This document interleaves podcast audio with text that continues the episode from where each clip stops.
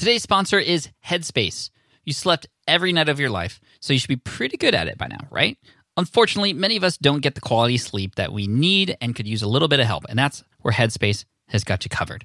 It's your daily dose of mindfulness in the form of guided meditations in an easy to use app. And while they have meditations devoted to helping you reduce stress and increase your overall sense of well being, they have an entire library of sleep stories, sleep music, and other sleep sounds that can help you get the quality sleep you desperately need. And for busy lifestyles, they have what's called wind downs. It's meditations and breathing exercises that are as short as three minutes so they can fit into anybody's schedule. I've personally used Headspace myself.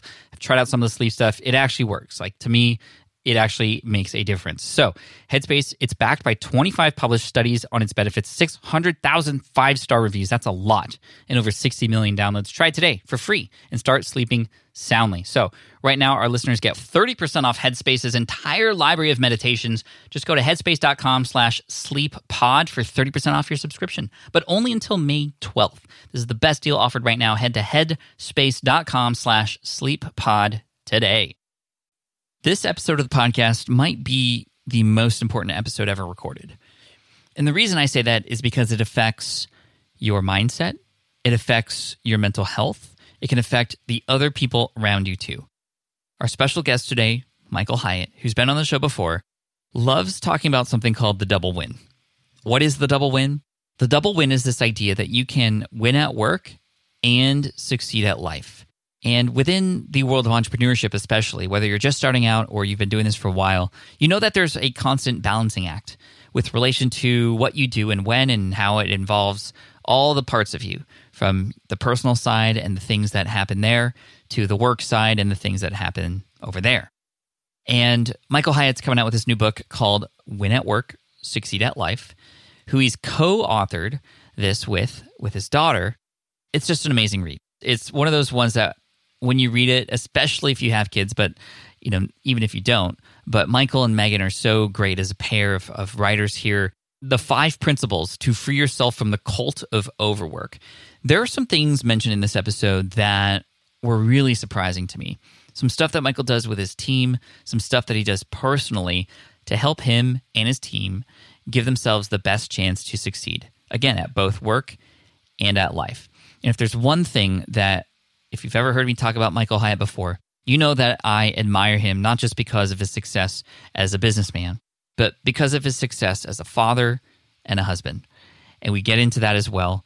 And I'm very much, so much appreciative of his time today to share, not just with me, but with all of you, the principles that we could use to get out of that feeling that things are always with tension and we can have some sense of balance. Now, there are myths around balance as well that we'll discuss, but this is the episode that you need to listen to right now.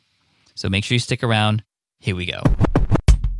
Welcome to the Smart Passive Income Podcast, where it's all about working hard now so you can sit back and reap the benefits later.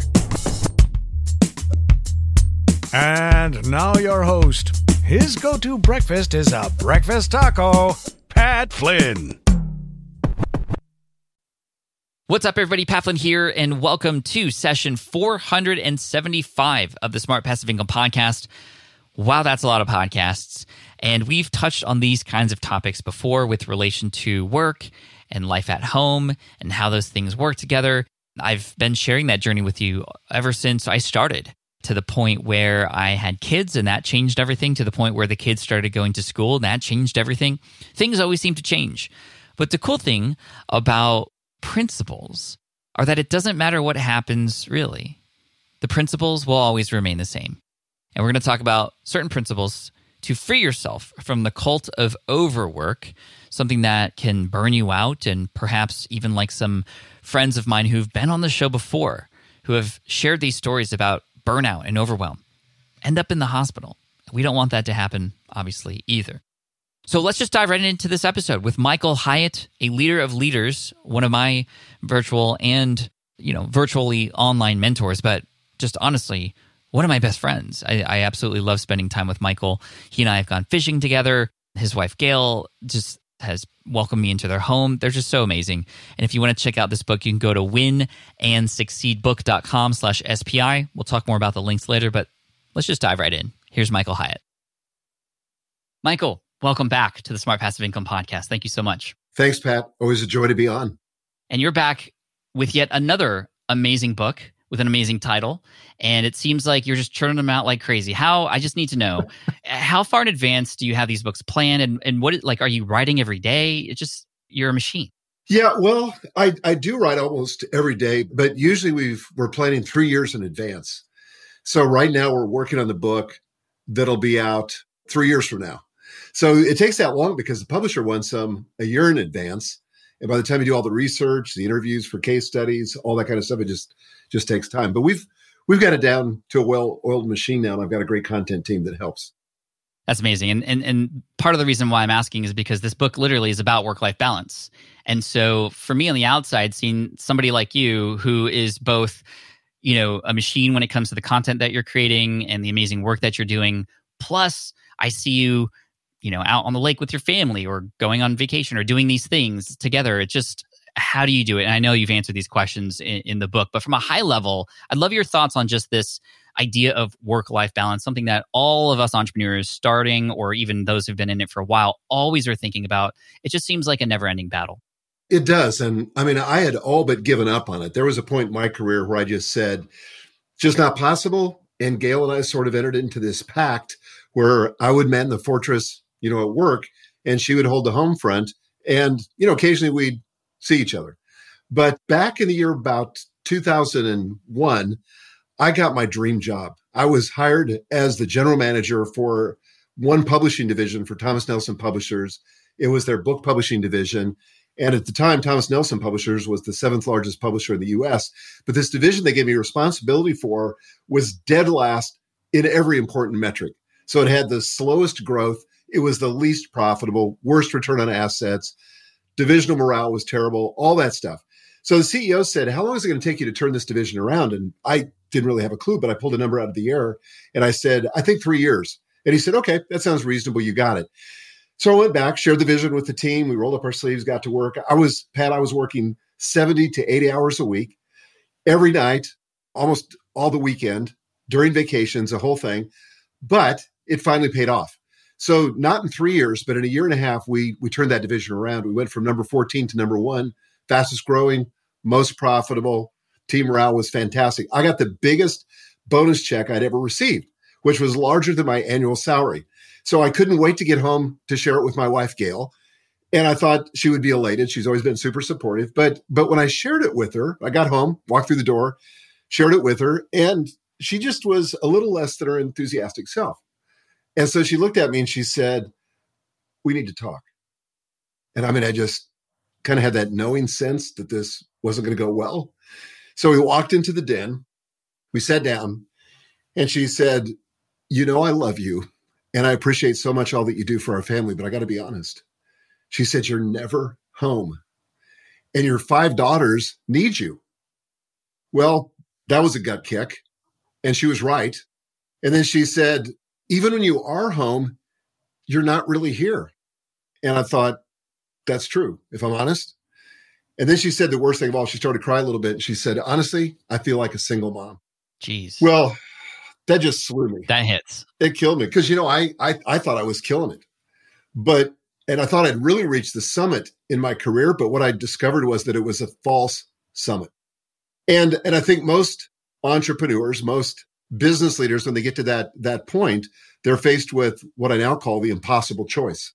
You can either win at work or you can succeed at life. You can't do both. Pick one. And unfortunately, Pat, you know this from dealing with so many entrepreneurs. You know, we have an entire culture today of overwork where it's esteemed, it's validated, it's held up as sort of the model. We have, you know, great entrepreneurs, phenomenal entrepreneurs like Elon Musk, you know, who touts working 100 hours a week. And if you can do that, you can bury your competition, you know. And meanwhile, he's gone through two marriages. And by his own admission, you know, his sons don't even talk to him. So I just thought there had to be a third way. And so that was 20 years ago. I hired an executive coach and I got really focused on this. And it was three steps forward, two steps back, not always perfect.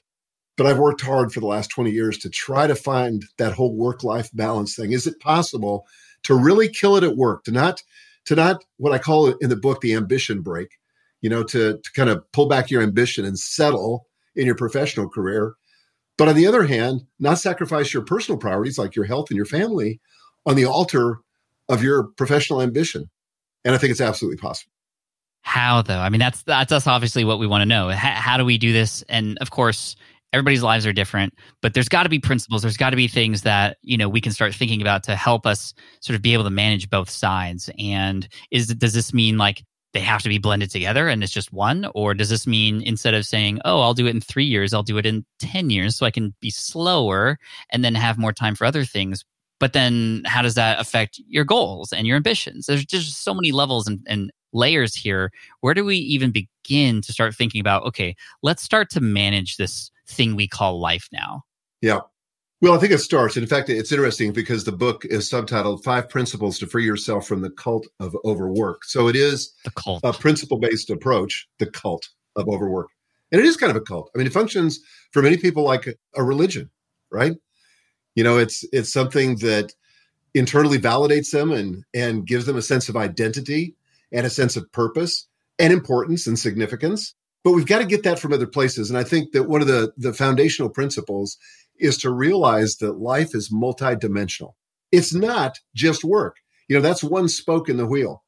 But we've got if you just kind of layer it out we've got our our spiritual lives our emotional lives our intellectual lives our financial lives our physical lives our marriages if we're married kids if we've got kids social life our vocation of course that's one one of the 10 that i list in the book then there's avocations, hobbies, the things that make life rich and textured, financial life. You know, all those are different dimensions of life. And really, we've we've got to be like good, balanced portfolio managers. You know, just like if you're investing your money and your financial advisor says, you know, I think we ought to put all the stock into, you know, pick something, Tesla or Apple. That's not a good plan, right? because that doesn't really set you up for resilience if the market crashes or that particular stock crashes.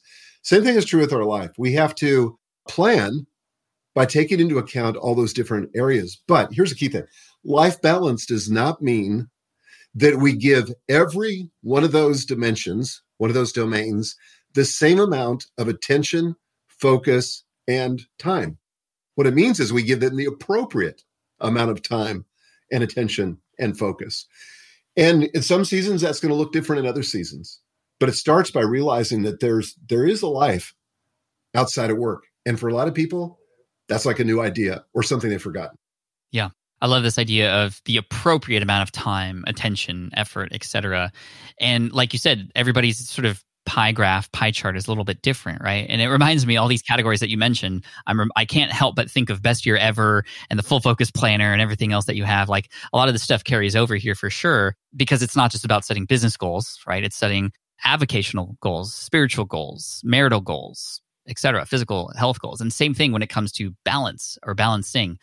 And so where does one begin to begin to understand how much is appropriate? How do we are there exercises in the book or, or something that we can map out essentially? Okay can you like wh- what are they like just so we can get an understanding? Yeah let me tell you where i started and what i recommend that everybody does and that is embrace constraints. I think the typical american today and it may be true all over the world i know you've got an international audience but constraints are seen seen as something to be avoided. You know if i can make enough money if i can be successful enough I won't have any constraints at all. I can just do whatever I want whenever I want. But constraints actually produce productivity and freedom. So, what I did, and I did this in consultation with an executive coach back after I turned that division around. So, this would have been about 2003. So, about 17, 18 years ago now. He said to me, I want you to establish hard boundaries for when you're going to work. Now, that was a brand new idea for me because the way my day looked is that if I didn't get my work done by mid afternoon, I was like, I'd kind of look at my watch and I'd go, well, I'm not going to finish by the end of the day, but that's no problem. I'll just go home, grab a quick bite to eat with the family, and then I'll sit down with my laptop and I'll finish. And if I don't finish by the end of the day Friday, if I don't finish my work week, then I'll drag it in. I'll go to the office on Saturday morning or I'll work Sunday afternoon, or I would drag it into vacations. There were there were absolutely no boundaries. So what he encouraged me to do, what he asked me to do is he said, is there a time that you would be willing to quit at the end of the day every day and literally not pick it up again until the next morning. And I said, yes, I'm willing to do that because I, I, I didn't want to pawn all this off on Gail. I didn't want to have this unbalanced marriage because I could see the trajectory of where it was headed and it wasn't good. And so I said, yeah, 6 p.m. I'll be at the office by nine and I'll quit by six. He said, okay. He said, what about the weekends? I said, I'm willing to not work the weekends. So that was another constraint and not wor- willing to work vacations. Now, here was the kicker. He said to me, he said, would you give me permission to call Gail on a regular basis, you know, not that regular, but occasionally, and just check up on you. Whoa. It suddenly got real. and so I said, yes, gulp. And and he did. He followed up with Gail and he would just have these conversations with her and he'd said, So how's he doing? You know, and it was, and it was like I was a recovering workaholic. But here's what happened that was amazing. Now, you know this from personal experience because if you go on a vacation, that Friday before you leave on vacation for a week is the most productive day of the entire year, right? Because you, you, you know, the, the plane's leaving, it's not going to wait for you. And so you're just like uber productive. You're laser focused. You get your work done. You don't get sidetracked by fake work or busy work or, you know, office chatter. You stay focused and you get it done. That's what happens when you have a hard boundary. Now, can I tell you another story? Please, yeah. Okay. So I want to I want to roll forward to the to the pandemic this past year. It's been a crazy year, right? Feels like a decade, but it's only been a year. Yeah. So about the the end of March, so like the pandemic, you know, the lockdowns and all that started about the middle of March. So toward the end of March, we realized that our younger employees, which is basically all of them, young parents, and we have about 40 employees, and they were really struggling because now all of a sudden, no daycare, no childcare, kids are underfoot. They're trying to work. They got all the environmental stress of, you know, the the pandemic and the economic impact and all the worry that comes from that. And so we said, okay, look, guys, as an experiment, we're going to try to work just nine to three every day. So we're going to work a six hour workday, not an eight eight hour workday. Now we'd already been pretty rigorous about enforcing you know, no email, no Slack messages, no text messages after hours or on weekends. You know, we wanted people to work about eight eight hours a week, or eight sorry eight hours a day. And so we said we're going to cut it to six hours a day as an experiment for two weeks. We're not going to dock your pay. Everybody's going to get paid the exact same amount. And then we're going to see how productive we've been. So the goal is to be as productive as we've been, make better choices, do the important stuff, get it done, and then we'll ante up in a couple weeks and see how it went. After two weeks, got together with my executive team. I said, okay, how are we doing? we can't tell any difference. You know, everything seems to be on track. No slippage, nothing. We said, okay, we went back to the team. We said, hey, good news. Experiment worked. And so we're going to roll it out for the next couple of months. And then we rolled it out through the summer. And then we got to our strategic planning session in September with the executive team. And we said, okay, let's just, we got to really be honest here. Has our productivity slipped or is it still great? And we all said, you know, it's great. And, and we were on track to beat our budget. As it turned out for 2020, we doubled what we had done last year in terms of profit. And our revenue was about 50% over the prior year in a pandemic with the team working most of the year six hours a day. So we made this a permanent benefit or feature of how we do work at Michael Hyatt and Company. We're just doing 30 hour work weeks. And so, you know, we just wanted to prove for ourselves that you can win at work and succeed at life, which is the title of the book. That's an amazing and courageous experiment because that kind of goes against what most people would think, which is we need more hours. But I think it's this pressure and the constraint that you're creating that forces efficiency. And you have on the other end a 3 p.m. time where now people can be with their families, can have a lot more room for working on themselves and their mental health, which, which I'm sure is a huge part of this as well, which then can allow them to come back the next day even more excited and, and ready to sort of conquer the day until three. You know, for me, I'd love to ask you because I find that I work best with constraint.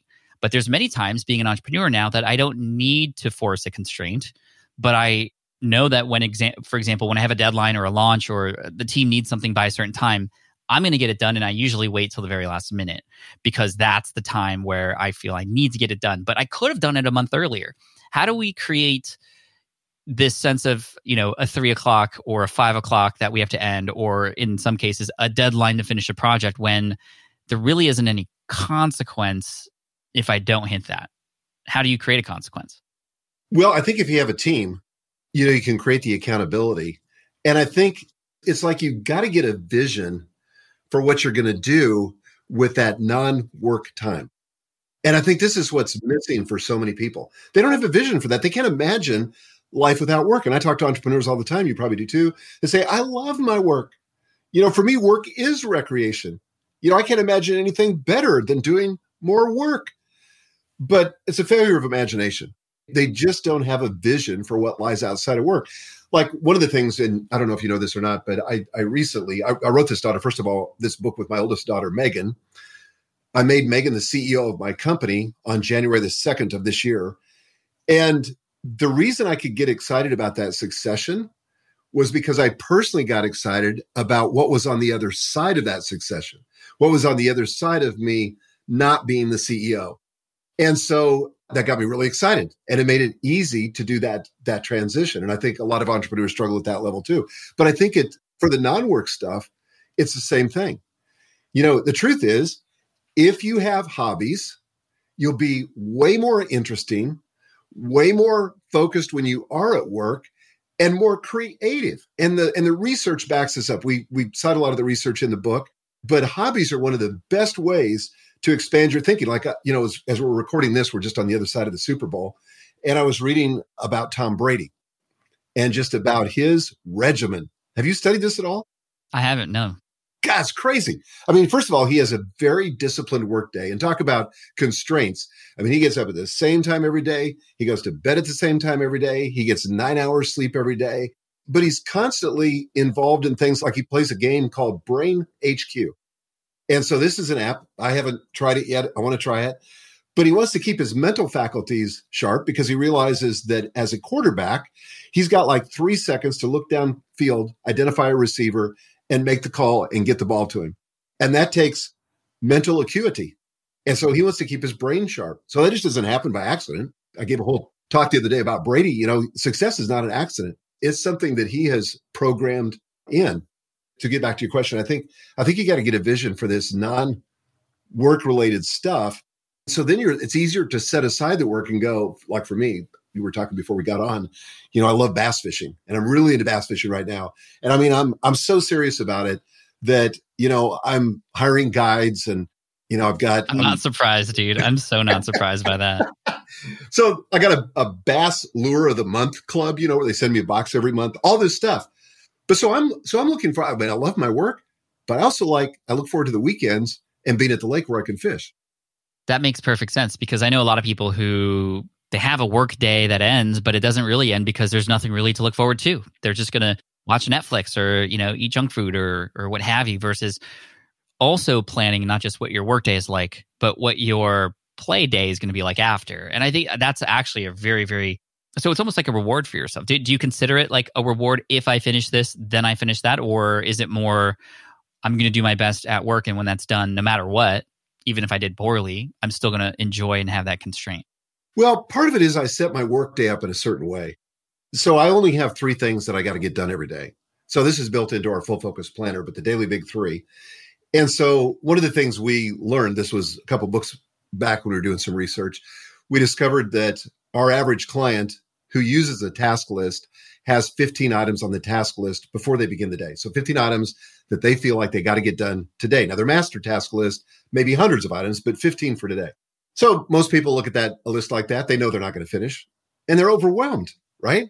And so even if they get eight of the 15 done, more than half, they go to bed with seven of them left unfinished and they feel defeated.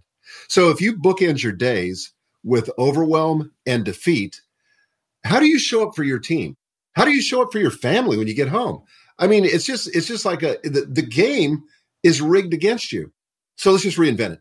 So if, if law is true, you know, the 20% of the effort drives 80% of the result and works in all kinds of things, then 20% of those 15 are probably going to drive 80% of the results that you need to be generating. So obviously 20% of 15 is three. So I try to pick the three most high leverage tasks that I can do every day. Sometimes that takes me six hours. Sometimes that takes me four hours. You know, sometimes it, in two hours I can get it knocked out. But I declare victory when I get those three done. And anything else I get done, because I can have other items on my list too. They're just not the big three. Anything else is gravy. So what that does is it means when I quit at three, I'm feeling successful. I'm feeling like I bagged the day. I got done what I needed to do. And if I do that day in, day out, every day, five days a week, you know, 52 weeks a year, excluding vacations and sabbaticals and all the rest, I can build a business doing that. What do you do at 3 p.m.? Usually I go and sit down and debrief with Gail. So I've been married for 42 years. You've met Gail, you've spent time with her. Love her. So, you know, we just sit down, have a cup of tea, just chat about the day. And then we kind of go, you know, go our separate ways till dinner. You know, she made right now she's working on a puzzle and I'm doing some reading. But then we get together. We we do enjoy watching TV together. So right now we're working through Ken, what is his name? The guy that did the Civil War and did the Vietnam one. I don't know. Anyway, but it sounds interesting. it's on PBS. It's fantastic. Thank you for that. I want to ask you there's a quote from Mike Tyson Everybody has a plan till they get punched in the face or punched in the mouth. And a lot of times when we create these plans and we read books like this and we're like, okay, we're gonna do this, we're gonna we're gonna create the the balance sheet and and understand our allocation for time and energy and such. And then of course life happens, things happen, and it doesn't always go according to plan. And that could either be taken in as a, um, well, this didn't work for me, or just, you know, the world's against me. How do you bounce back when maybe it doesn't go according to plan, or you have an off day and it's just feeling like this balancing is is still just a myth for us? Well, I think there is the reality of seasons. You're launching a product, you're trying to finish out that book you're writing, you're starting a new business, whatever it is, getting the graduate degree, whatever it may be. There are seasons when you go out of balance. I have no problem with that. What I do have a problem with is people drifting into that unconsciously. As long as it's conscious, and you say, like I, I might sit down with with Gail like I did a few weeks ago, and I was trying to get a webinar finished, and it just wasn't going well. The first pass didn't work, and I was going to have to work through the weekend because the webinar was already scheduled. And so I just sat down and I said, "Look, we need to negotiate something. I need to work through the weekend. I don't see any other way to get it done. Are you okay with that? And she said, Yeah, I'm I'm good with that. But it didn't become a permanent feature of our lives. Here's where people get in trouble. And I did this for years. It was one emergency after another emergency, after another emergency, after another emergency. And I was convinced each one was temporary, but strung together like pearls, you know, on a string, it was a way of life. It had become permanent. I, I told Gail, I you know, as soon as I get acclimated to this new position, then I'll I'll get back into balance and give you and the girls the time you deserve. And then somebody would quit, and I'd say, well, once I get this position filled, because right now I'm I'm working for two. Once I get this position filled, then I'll snap back into balance and I'll give you and the girls the time you deserve.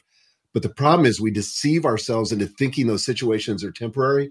And if we're not careful, they become a way of life. They become permanent. Then we wake up, and this is why people wake up and they have a health crisis or you know a marital crisis or their kids are off the rails or something else and that's what we want to avoid we can sustain those trips and falls as long as they're occasional and honestly it happens to me still like i just shared but but it's okay we're playing the long game and we're looking for the trajectory of of where it's all going how would you offer advice to a couple that has their work life balance down pat.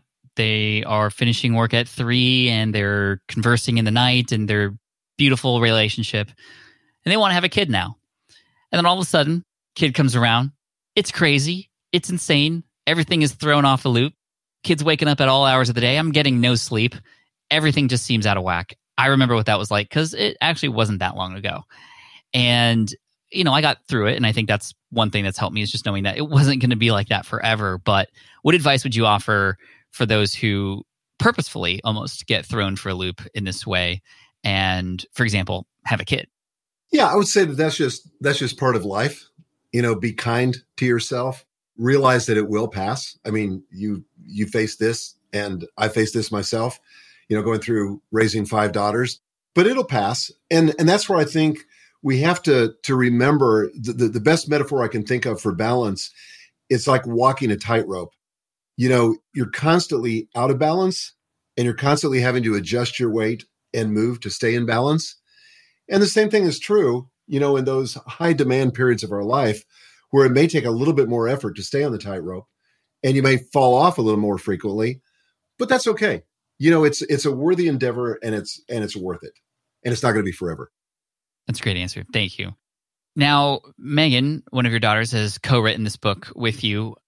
I'd love to know a little bit more about how that actually worked. How do you how did you both write the book together and also speak to what it's been like to in fact include your kids within your business and was that something they were already interested in or was it like cuz that's awesome. Like I would love if, you know, my kids and I continue to work together into the future. I've seen all of your family together and just how much of a bond you have and that's that's that's one of the reasons one of the many why I admire you for what you've built there as a family. But I love just to have you speak to what it's been like to work with your kids and specifically with Megan. What was this book like to work work on together?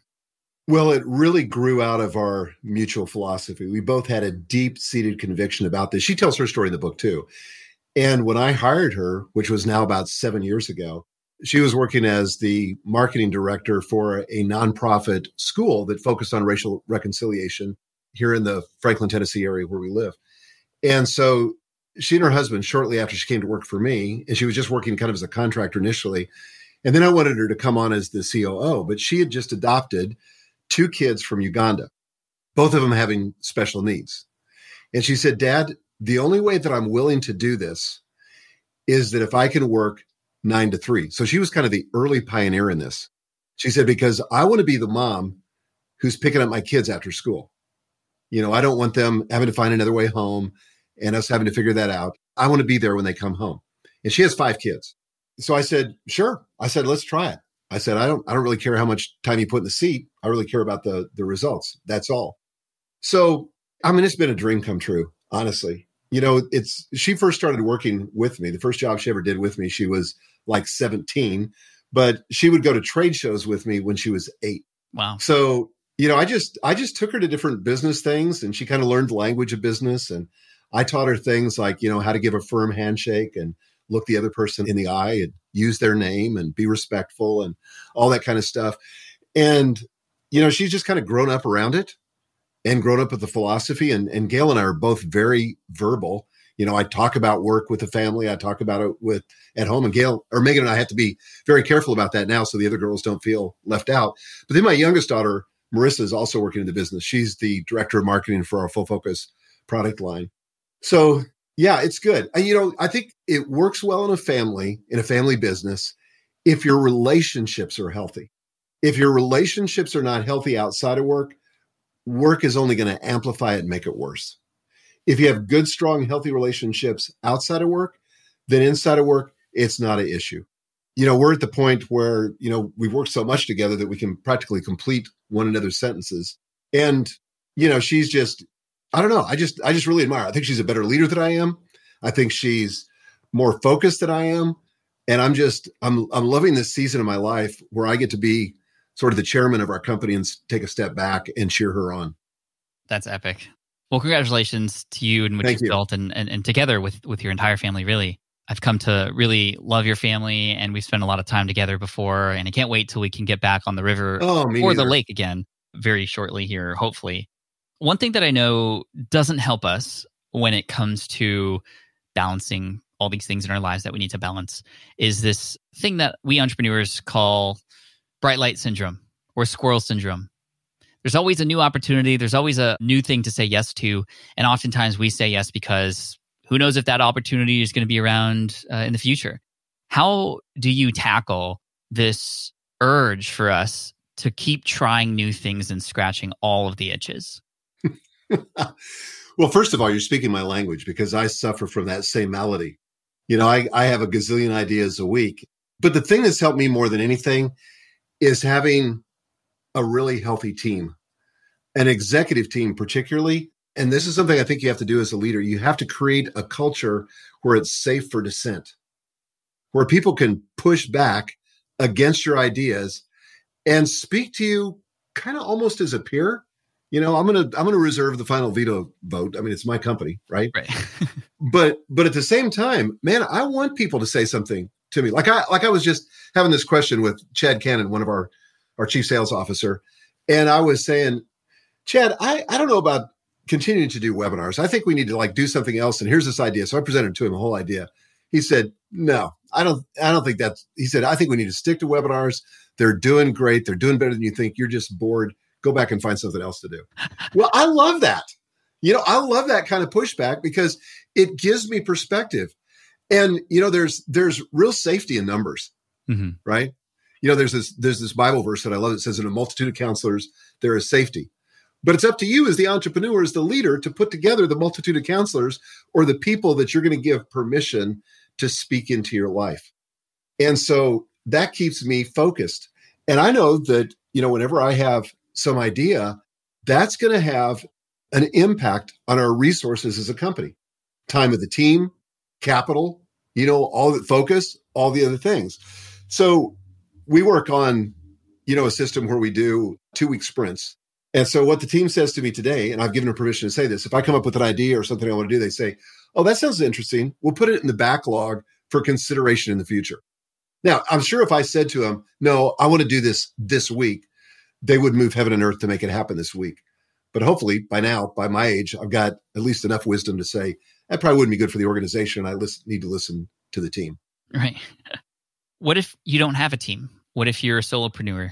How might you go find people to help bring that kind of perspective? Well, this is where there's a huge value. And I know you're a big proponent of this too, but masterminds, you know, having a group of peers that can hold your feet to the fire, yes, but also keep you focused on what you really want. You know, because a lot of times we choose things that in the moment we want, but they're not long term what we want. You know, we choose comfort now, you know, over progress for later. And I like, I think Brene Brown says something like, choose discomfort now because it'll go better later. And I think that's that's exactly right. You know, there's there's sometimes we just need to have the discipline and it can come, you know, honestly, my wife Gail is a fantastic accountability partner. I know not everybody has that. And for some people, that would not be good for their marriage. But for me, it works. You know, Gail holds me accountable. My daughters hold me accountable. But a peer group that you create for yourself, I think every entrepreneur should be very intentional about that. Getting into mastermind or creating a group for themselves of people that can, you know, just keep them focused. Thank you. We'll put some resources in these show notes specifically for masterminds that we've had in our library for a while. So thank you for queuing that up for us, Michael. And I want to ask you about the book. Where can we get the book? Who is it for? This book is for every business owner, entrepreneur, or really leader of any kind who finds themselves just working nonstop and feels like there's got to be an alternative. They're they're tired of looking their spouse in the eyes and saying, honey, I'm sorry. I hope I can do better in the future. And not feeling like they can get any traction. They just feel like they're stuck. Because this book presents a model for really having the double win where you don't have to sacrifice your professional ambition. I haven't. But at the same time, you're not sacrificing your health or your family on the altar of your ambition. But you can find the book. We've got a web page called win and succeed book.com, win and succeed book.com.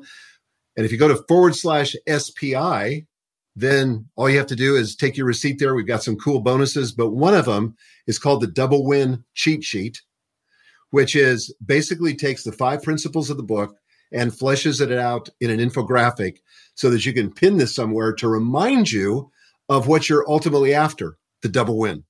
Excellent. And one more time, Amazon would be the best place for you. What would be most supportive? Yep. Amazon, if you go to the win and succeed book.com forward slash SPI, that'll have links to all the major retailers. But yeah, Amazon, everywhere where better books are sold.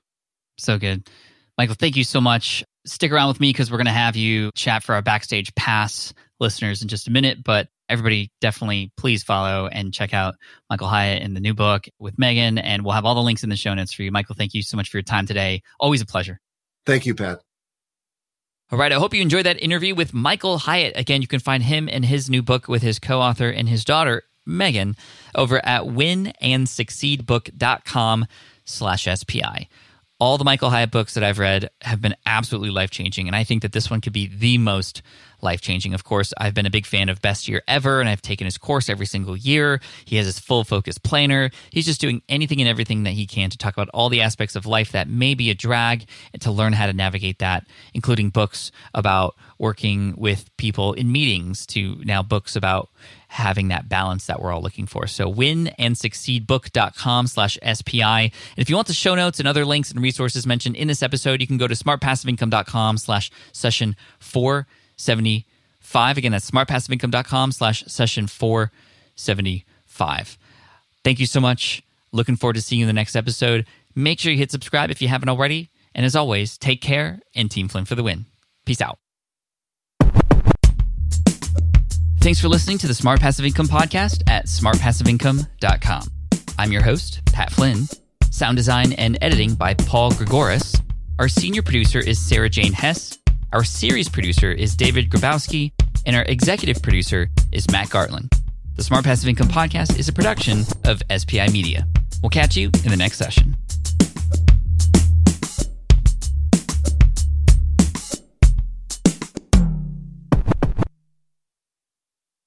So, podcasting is obviously a big deal here at SPI. And today, I'm so excited to tell you about our newest podcast. Yes, a brand new podcast called Flops. Flops is all about exploring, celebrating, and normalizing failure in the entrepreneurial journey. Every entrepreneur experiences failure at some point. So, I love that we're just facing it head on here. And the show is hosted by two members of the team, Karen and Ray. And in it, they talk to entrepreneurs who have had stumbles, setbacks, and flat out failures. These guests are honest and generous with their stories, and I think they offer hope and encouragement for all other entrepreneurs out there because we all experience it, right? We all experience failure. For example, in the first episode, Ray talks to John, who got caught up in a Ponzi scheme. It's a story with twists and turns that will keep you hooked. It's a great story. I highly recommend you check it out. But one thing I love about Flops is that it doesn't dwell on the failure and it always finds a bright side. I really love it, and I think you will too. So the first season of Flops has already started with new episodes dropping on Wednesdays. You can find it on Apple Podcasts, Spotify, wherever you listen to podcasts. You can also listen at smartpassiveincome.com slash flops. Again, that's smartpassiveincome.com slash flops. I hope you enjoy it.